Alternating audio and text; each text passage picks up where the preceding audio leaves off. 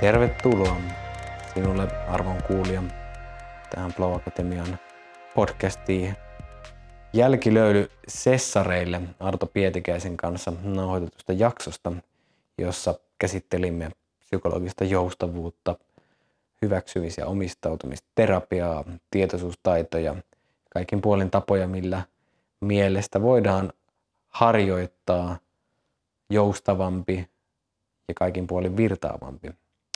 Onko mielesi nyt joustava, Jussi? Kyllä se on. Ehkä sellainen taustaväsymys vähän luo selkeää tai on halua ajautua urassa, koska se on helppoa. tota, kyllä. Kyllä niin kuin podcastin sisältö ja kontentti varmaan niin kuin antoi ainakin paljon, jos ei luonut joustavuutta, niin antoi paljon eväitä joustavuuden luomiselle. Että oli Kyllä. hyvä setti.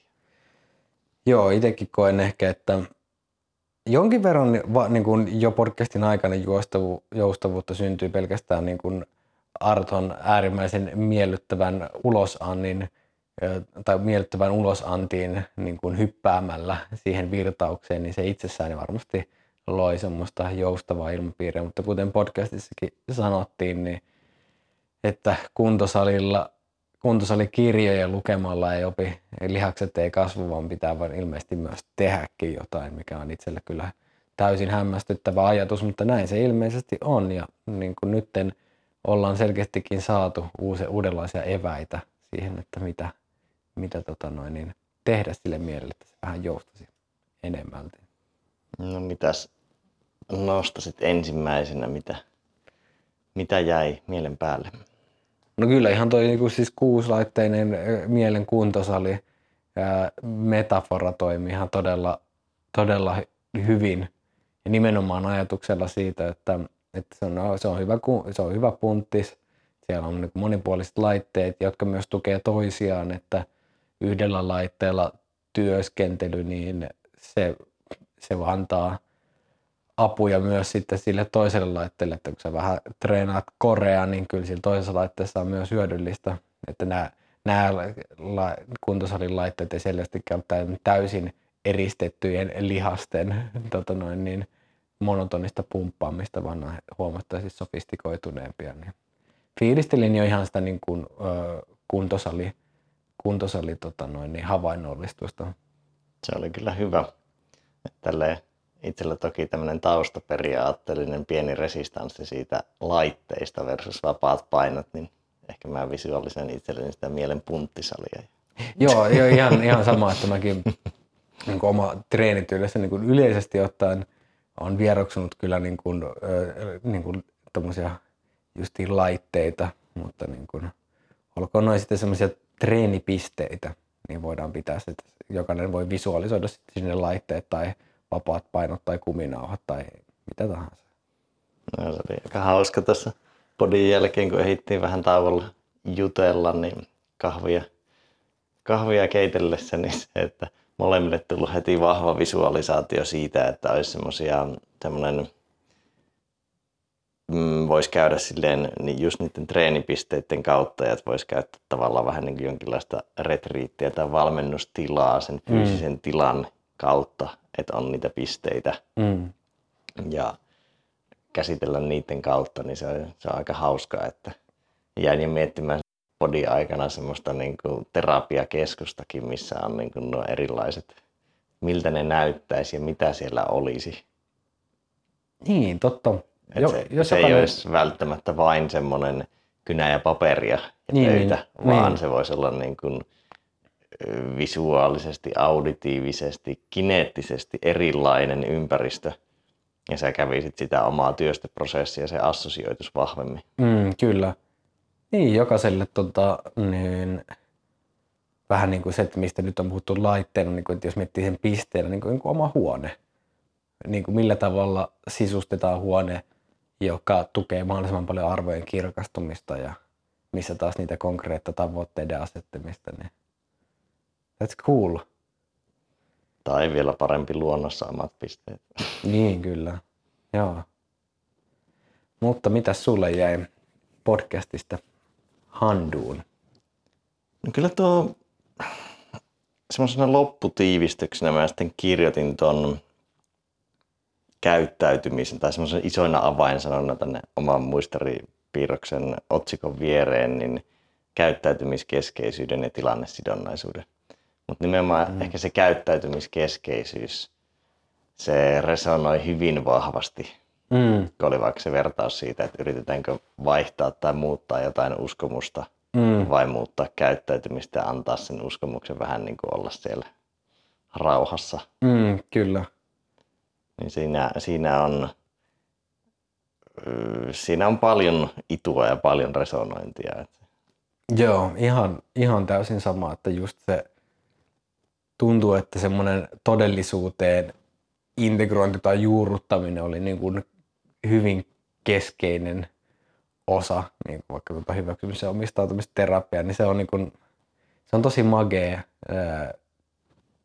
ja, ja tosi tärkeä elementti siinä, niin se kyllä niin kuin resonoi itsellä tosi vahvasti. Ja justiin nimenomaan kanssa se tilannesidonnaisuus, että ei lähdetä luomaan jotain tällaisia kaiken kattavia universaaleja ja kymmeniä käskyjä, joiden mukaan toimimaan, niin kuin, että aina se, että no okei, missä se, missä se oikeasti se toiminta tapahtuu ja mikä siinä on niin kuin viisasta. Niin. Niin, tota voisi miettiä, että tavallaan ne uskomukset on niin kuin universaaleja sääntöjä. Niin, kyllä. Nimenomaan. Niin, että vaikka sä jep. vaihtasit parempia uskomuksia, niin nekin voi olla vähän, niihin tavallaan, vaikkei ne ole sellaisia ääriuskomuksia, niin silti ne on vähän epäkontekstisidonnaisia osittain. Mm, kyllä. Et niistä saattaa tulla semmoisia enemmän universaaleja sääntöjä, tai ne saattaa mielessä vähän niin kuin sotkua ja assosioitua semmoiseksi. Mm, kyllä, jep. Joo. Ja se on niin kuin hauska, että miten niin rinnastunut, että mi, miten eri vaikka uskomusjärjestelmissä, uskonnossa tai vastaavissa, niin kuin minkälainen suhtautuminen on niin kuin miten, miten tämä teema näyttäytyy siinä, että kun joissain uskonnoissa no, luodaan vaikka niin kuin kymmenen käskyä, mitkä on niin kuin strictly like this, mutta sitten toisessa on enemmänkin vaikka ohjeistuksia, vältä tätä tai näin, mutta mitkä ne, ne ei ole absoluuttisia, jolloin on enemmän niin kuin sitten nähdään myös se, että niiden mahdollinen tilanne sidonnaisuus, että, tolle, että joskus, joskus jokin asia, mikä, mitä pääsääntöisesti tulisi välttää, niin jos joissain – harvinaisessa tapauksessa esimerkiksi se voi olla viisasta. Niin ja varmaan Tämä on tosi iso tematiikka, katsotaan aukeako tästä nyt niin kaninkala, mutta tavallaan voisi miettiä, että johtuuko uskontojen vähän rappeutuva asema varsinkin länsimaissa tuosta, että se tavallaan se tilanne ja tilannesidonnaisuus ja käyttäytymissidonnaisuus, että kun ne, niitä tavallaan ne alkaa todistua vääriksi mm. jossain mielessä ainakin, ja ihmiset uskaltaa myös todistaa niitä vääriksi, niin se tavallaan rappeuttaa uskonnon asemaa, koska ne uskomukset ei niin hyvin vastaa todellisuutta tai ainakaan ne pelottelut.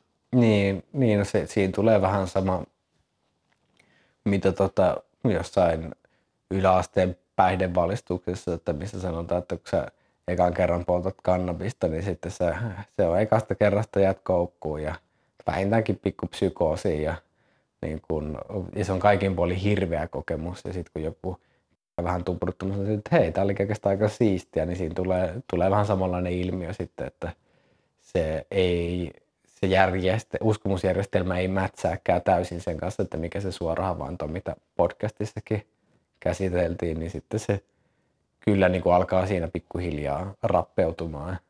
Niin, tai että esitetään porttiteoria ja sitten eihän ne kaverit, ketkä, no ihan sama oli sitten kannabis tai alkoholikin tai mm. tupakka, niin ei se johtanutkaan mihinkään, niin miksi mullakaan johtaisi? Niin, kyllä. Tyyppisesti, että tavallaan se vielä, kun se esitetään, puhutaan teoriana, niin se tavallaan kuulostaa aika isolta ja tieteelliseltä ja striktiltä, mutta sitten se käytännön validaatio, niin ne prosentit ei tunnu matchaavan. Niin, kyllä. Joo, sepä se.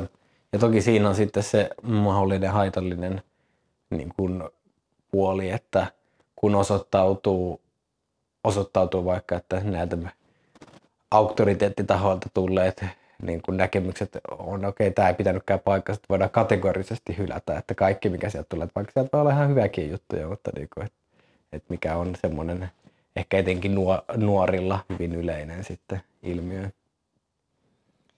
Joo, se on. Johtaa, johtaa moniin kategoriapolkuihin. Hmm. Mutta tota, mitäs muuta? Olisi toi siistiä, että mä rupesin tuon podcastin aikana hahmottaa sitä, niin kuin, niin kuin usein käyttämään tällaisen navigointi metaforan kautta sitä, että millä tavalla lähtee navigoimaan, tai niin kuin, vähän niin kuin, että millä tavalla sä pysyt virtauksessa tällä niin kuin laajemmassa mittakaavassa, että just, että kun sä lähdet merille, niin sul ensinnäkin sä tarvitset jonkun semmoisen navigaatioankkurit, minkä perusteella sä voit tehdä sen sellaisen laajamittaisen navigoinnin, olkoon se sitten pohjan tähti tai matka itään tai joku just niin tämmöinen arvo, mikä ei niin kuin täyty, vaan just silleen, että nyt mulle oppimisen tukeminen voi olla vaikka tärkeä arvo tai niin kuin justiin kasvu ja niin kuin tämän tyyppiset, jotka antaa mulle semmoisen, niin että mulla olisi joku suunta siellä, niin kuin, että mitä, miten toimii siellä merellä, koska muutenhan se lähtee helposti siihen, että sitten lopulta pyörii vaan ympyrää. Ja sitten myös se, että sitten kun lähdetään liikkeelle, niin siellä alkaa niin kuin tulla todennäköisiä niin kuin tyrskyjä ja niin kaiken näköisiä haasteita, niin se, että siellä on joku semmoinen navigaatiojärjestelmä, tukeva niin kuin ankkuri, niin se auttaa justiin matkaamaan niitä tyrskyjä läpi, että okei, että, mä, että mulla on tuolla toi pohjantähti, mitä seurata ja tästä nyt tulee vähän tämmöistä aaltoa tälleen, että mä seuraan tätä näin, niin todennäköisesti jossain vaiheessa tämä sääilmiö myös muuttuu. Mutta sitten se, että mun täytyy myös harjoitella niitä käytännön taitoja, just ei niin kuin selviämään niistä erilaisista sääilmiöistä, mutta myös niin kuin, että millä ohjata sitä laivaa. Että niitäkin täytyy harjoitella, että se just ei riitä, riitä vaan, että sä sanot sailorille, että, tai niin kuin, otat tuolta vaan jonkun perustalla, että navigoi kohti unelmaa ja sitten tuutetaan purjeveneeseen ja tänne merelle, että se on aika nopeasti karikolla tai jossain vähemmän toivotuspaikassa, niin että sitten niin kuin harjoitetaan myös niitä varsinaisia navigointitaitoja, missä iso osa on se, että sä pystyt pysymään siinä sillä sun reitillä siitä huolimatta, että välillä tulee vastoinkäymisiä ja saattaa jopa olla, että sä eksyt vähäksi aikaa siitä reitiltä, mutta että sulla on kyky palata takaisin siihen, että mihin sä olit alun perin menossa. Ja oli niin hauska mi- mi- koko ajan niin sitten ri- niin havainnoin sitä myös ton, ton kautta, että mitä kaikkea siinä, siinä sitten niin kuin elämän navigaatiossa tarvitaan. Niin se oli ihan siisti. Joo, tuon meri, merimetafora, niin kuin, mie, no se voisi laittaa kokemukseen, mutta ehkä niin kuin, mieleen on silleen hyvä, että siinä ei ole semmoista niin helppoa rantautumispistettä, että tavallaan, no voi ne olla vaikka muut ihmiset tai jokin tavallaan turva, mutta se, että pystyisi myös seilaa sillä merellä, että se ei ole vaikka sitä, että sitten kun on myrsky, niin mennään vaan kajuuttaan. Niin, niin ja kyllä. ollaan siellä vaan, että pystyy olemaan siellä myrskyssä ja suhtautumaan siihen myrskyyn. Niin ja se, että se sun ympäristö on koko ajan elossa ja liikkuva, muokkautuva niin kuin mieli ja todellisuus nyt on, että ne on jatkuvassa liikkeessä ja niin kuin jatkuvassa muovautuvaisuudessa, niin merimetaforassa se on niin kuin hyvin konkreettisesti voi niin kuin ajatella sen, että kuinka eläväinen ja muokkautuvainen meri on jatkuvasti. Välillä se on tyyne, tyynempi ja välillä se on sitten huomattavasti myrskysämpi. Niin, siihen mielikuvaan voi vielä lisätä vähän leijereitä sillä, että ei ole vaan se myrsky, vaan sitten siinä on myös tuo, nyt pomppasin muistelista pois, mutta menen siihen takaisin. Tota, niin siellä on paskovia lokkeja ja aurinko paahtaa, vaikka tosi kuumasti ja kuivasti elämä tuntuu tosi tylsältä ja rutiinoituneelta. Ja mm, niin kyllä. että siihen voi lisätä aika paljon. Ja hetkellisesti tulee seireeniä. Seireenit alkaa laulamaan, jolloin tarvitaan keskittymistä. Tai mä ajattelen sitä, että sä siinä vaiheessa, kun oliko se nyt Odysseus vai kuka, että niin kuin teippasi itsensä mastoon kiinni, niin se on vähän niin kuin, niin kuin vertauskuva keskittymiselle. Että kun sulle tulee siellä ne maailman halut ja himot ja kaikki tämmöiset nopeat pikapalkinnot alkaa laulaa seirenilaulu ja sulla on se tärkeämpi tavoite, mutta sitten se, se, vaaditaan keskittymiskykyä ja tietyllä tavalla myös selkärankaa, mitä se voi, ja niin kuin justiin sitä omistautumista, mikä tuossa niin hot-mallissakin on just, että, se, että no, mulla on jotain tärkeämpää ja arvokkaampaa kuin näihin tota noin, pikavoittoihin hyppääminen. Ja maston käyttämisen metaf- analogia tänä päivänä, onko se niin kuin lentokonetila? niin, joo, kyllä. Se, joo, että, ja, tai lentokonetti, se, sehän myös, öö, eikö niin, niin, joo, kun noi tota, merimiehet sitten laittoi vahaa korviin, niin se ainakin on lentokonetila. joo, joo, se on, se on totta. No mitäs muuta, muuta sinne on tallentunut? Mm, no kyllä mä fiilistelin sitä kielellisyyden pataa, että se oli, tykkäsin sitä. Toki niin kuin Asterixia ja Obelixia on kyllä kulutettu paljon ja puoliso on edelleen niin kova fani, että tuossahan niitä hyllyssä löytyy about kaikki Suomessa julkaistu. Mm. Mutta se on, se on semmoinen tematiikka, mihin me ollaan kyllä joka kaudella enemmän tai vähemmän vähän niin kuin palattu siihen tietyn asteiseen niin kuin ylijärjellisyyteen. Tai ei ylijärjellisyyteen, mutta ehkä sen liikakäyttöön. Mm. Ja miten se, miten se voi harhauttaa, niin se on kyllä tuo kieli ja kielellisyys on, niin kuin, se on hyvin kaksiteräinen miekka. Niin kyllä. Joo, ja miten niin kuin podcastiskin nousi just se, että se on työkalu. Älyttömän hyvä työkalu. Niin kuin, ja justiin tämä tämmöinen supervoima – joka, joka sieltä padasta löytyy, mutta sitten myös jatkuvassa käytössä olevana niin kuin silleen, että ikään kuin sen käyttämistä ei voi lopettaa, niin sitten siitä muodostuukin huomattavasti vähemmän terve, terve työkalu. Et siihen, se oli niin oikeasti hauska verrata just niin Obeliksi, joka on, kun on pudonnut sinne pataan, niin on pakko käyttää sitä koko ajan, mutta sitten – Asterix voi säännöstellä sitä ja se on niin kuin nimenomaan tilannekohtaisesti, että silloin kun tarvitaan sitä supervoimaa, niin sitten voidaan ottaa pikku hörppyä ja tehdä mitä tehdään. Ja sitten se jossain vaiheessa laskeutuu pois, niin siinä on, kun, siinä on eroa. No, tämä vähän palaa siihen Kamilla Tuominen jaksoon, jonka varsinkin jälkilöylyissä pohdittiin tätä samaa, että se tietyissä konteksteissa vahva tai liiallinen järjenkäyttö on niin kuin voimantie vaikka mm. järki ja voima nähdään joskus niin kuin vastakkaisena, niin tämä palaa tähän ja sitten tavallaan joskus se vähempi järjen käyttö voi olla viisauden tie. Mm. Ja tämä palaa just tähän, että Obelix on tavallaan pelkkää voimaa. Mm.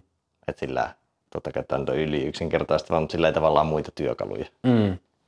Niin ja sitten itse asiassa nyt kun jos miettii tuon voiman kautta, niin sitten just semmoinen, että sä yrität vaikka tukahduttaa – negatiivisia tuntemuksia niin kuin positiivisilla.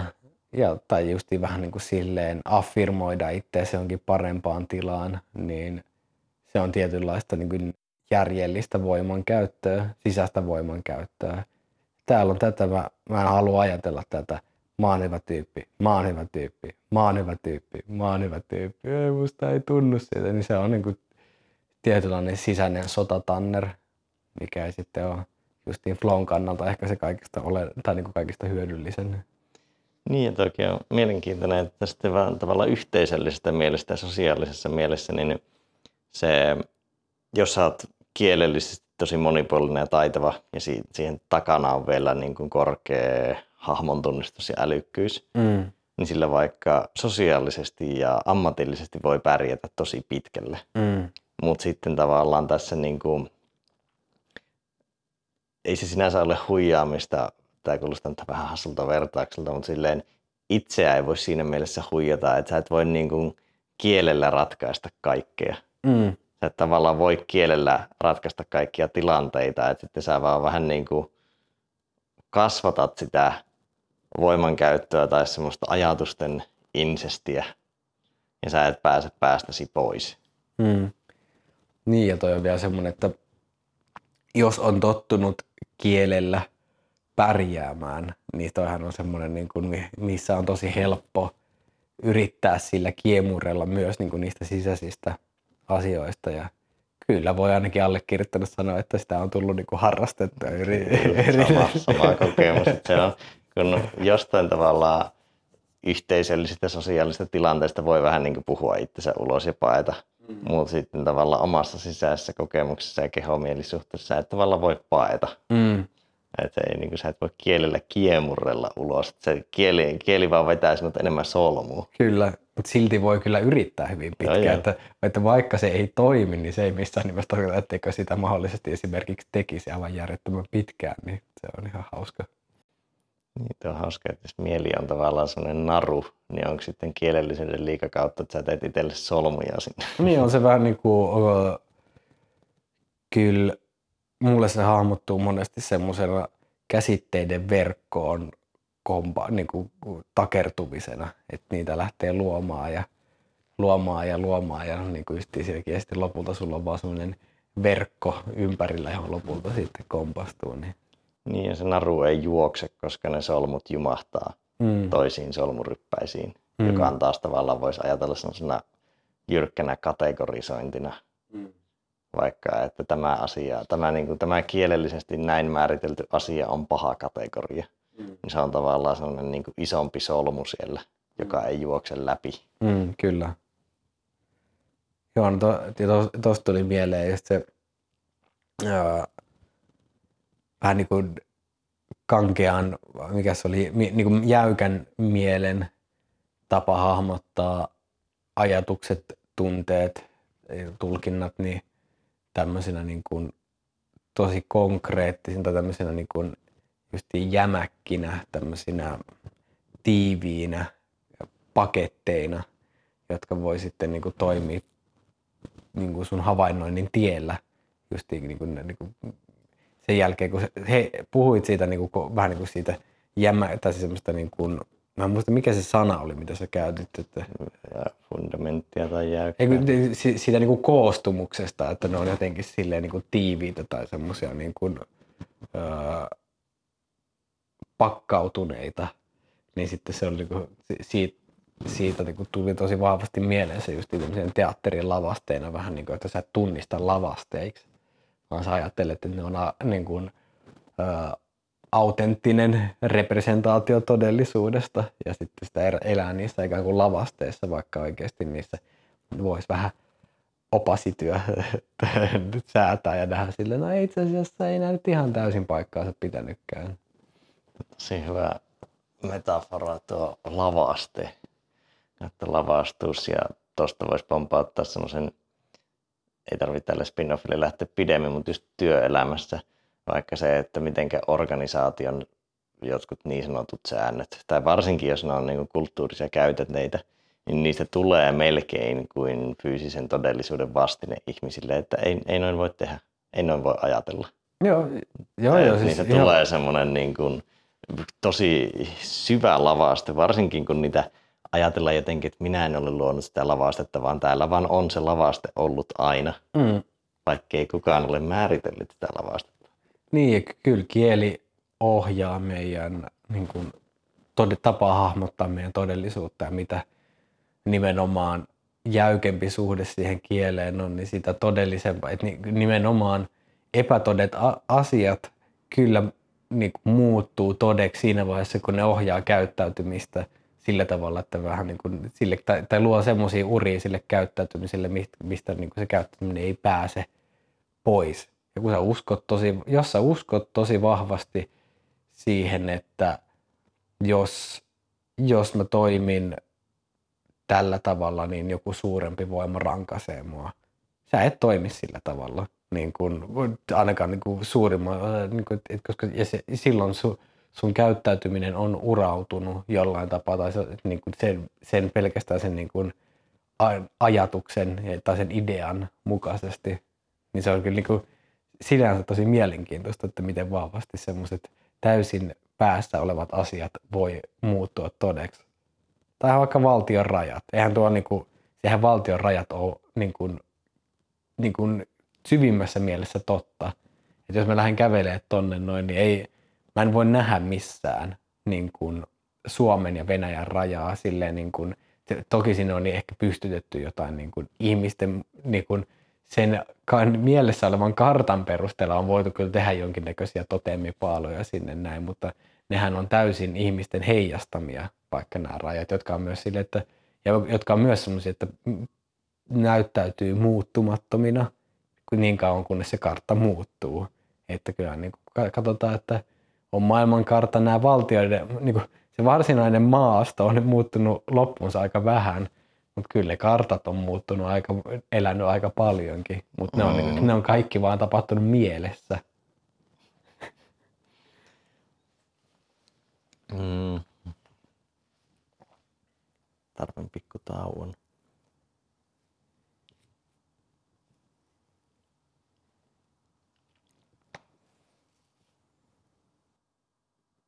Tuohon äskeiseen teemaan liittyen, että miten jostain vaikka organisaation sisäistä jutuista tulee helposti todellisuutta, niin en siis tältä näkökulmalta ollut sitä, ollut sitä aikoinaan ajatellut, mutta olin semmoista tiettyä niin byrokraattisuutta vastaan kyllä omissa firmoissa ollut politiikkaa, että mitään ei saa koskaan perustella itselleen eikä muille sillä, että näin on aina tehty. Mm.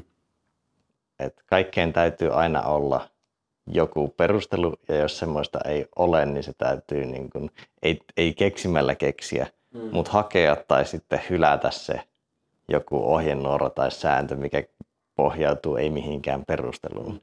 Että tavallaan tuo oli niin semmoinen, nostan nyt omaa häntäni, että tavallaan nyt kun sen tajuaa, niin se oli tavallaan rakenne, joka estää niin kuin liiallista karttautumista tai jäykkiä karttoja. Mm.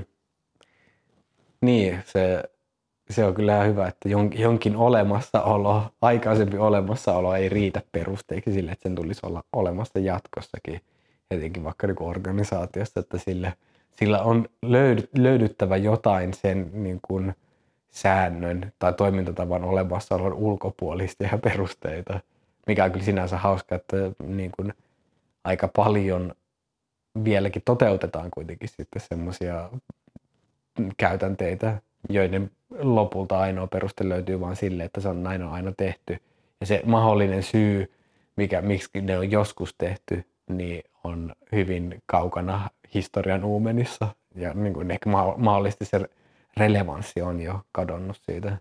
Niin ja eihän tuo tarkoita, etteikö niin olisi välttämättä toimittu, mutta ehkä sitten just tilanne, kun mietitään perusteluita tai kysytään, siinä tulee sellainen pieni herääminen, että ai niin, täällä oli tämmöinen. Mm, kyllä, jep. No mitäs jakson tematiikoista sulla? Mm.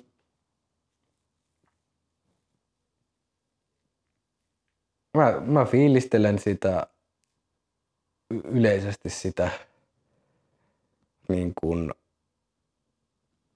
vaiheisuutta siitä niin kuin arvojen kirkastamisesta ja sitten niiden niihin liittyvien taitojen omaksumista, että kuinka, et, kuinka molemmat tarvitaan. Niin kuin taito ilman arvoja on vähän niin kuin se, sit sulle ei ole suuntaa, mutta jos sulle ei ole suuntaa eikä sitä kulkutaitoa, niin se ei vaan, niin kuin, sit sä et pysty kulkemaan sinne.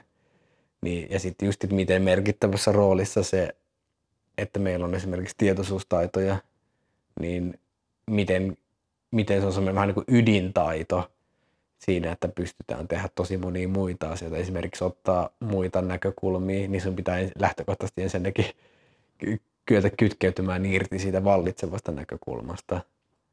Ja just se, että jotta ei sotkeinu niihin sääilmiöihin, niin on ensinnäkin nähtävä ne sääilmiöiksi eikä niin kuin itseksi.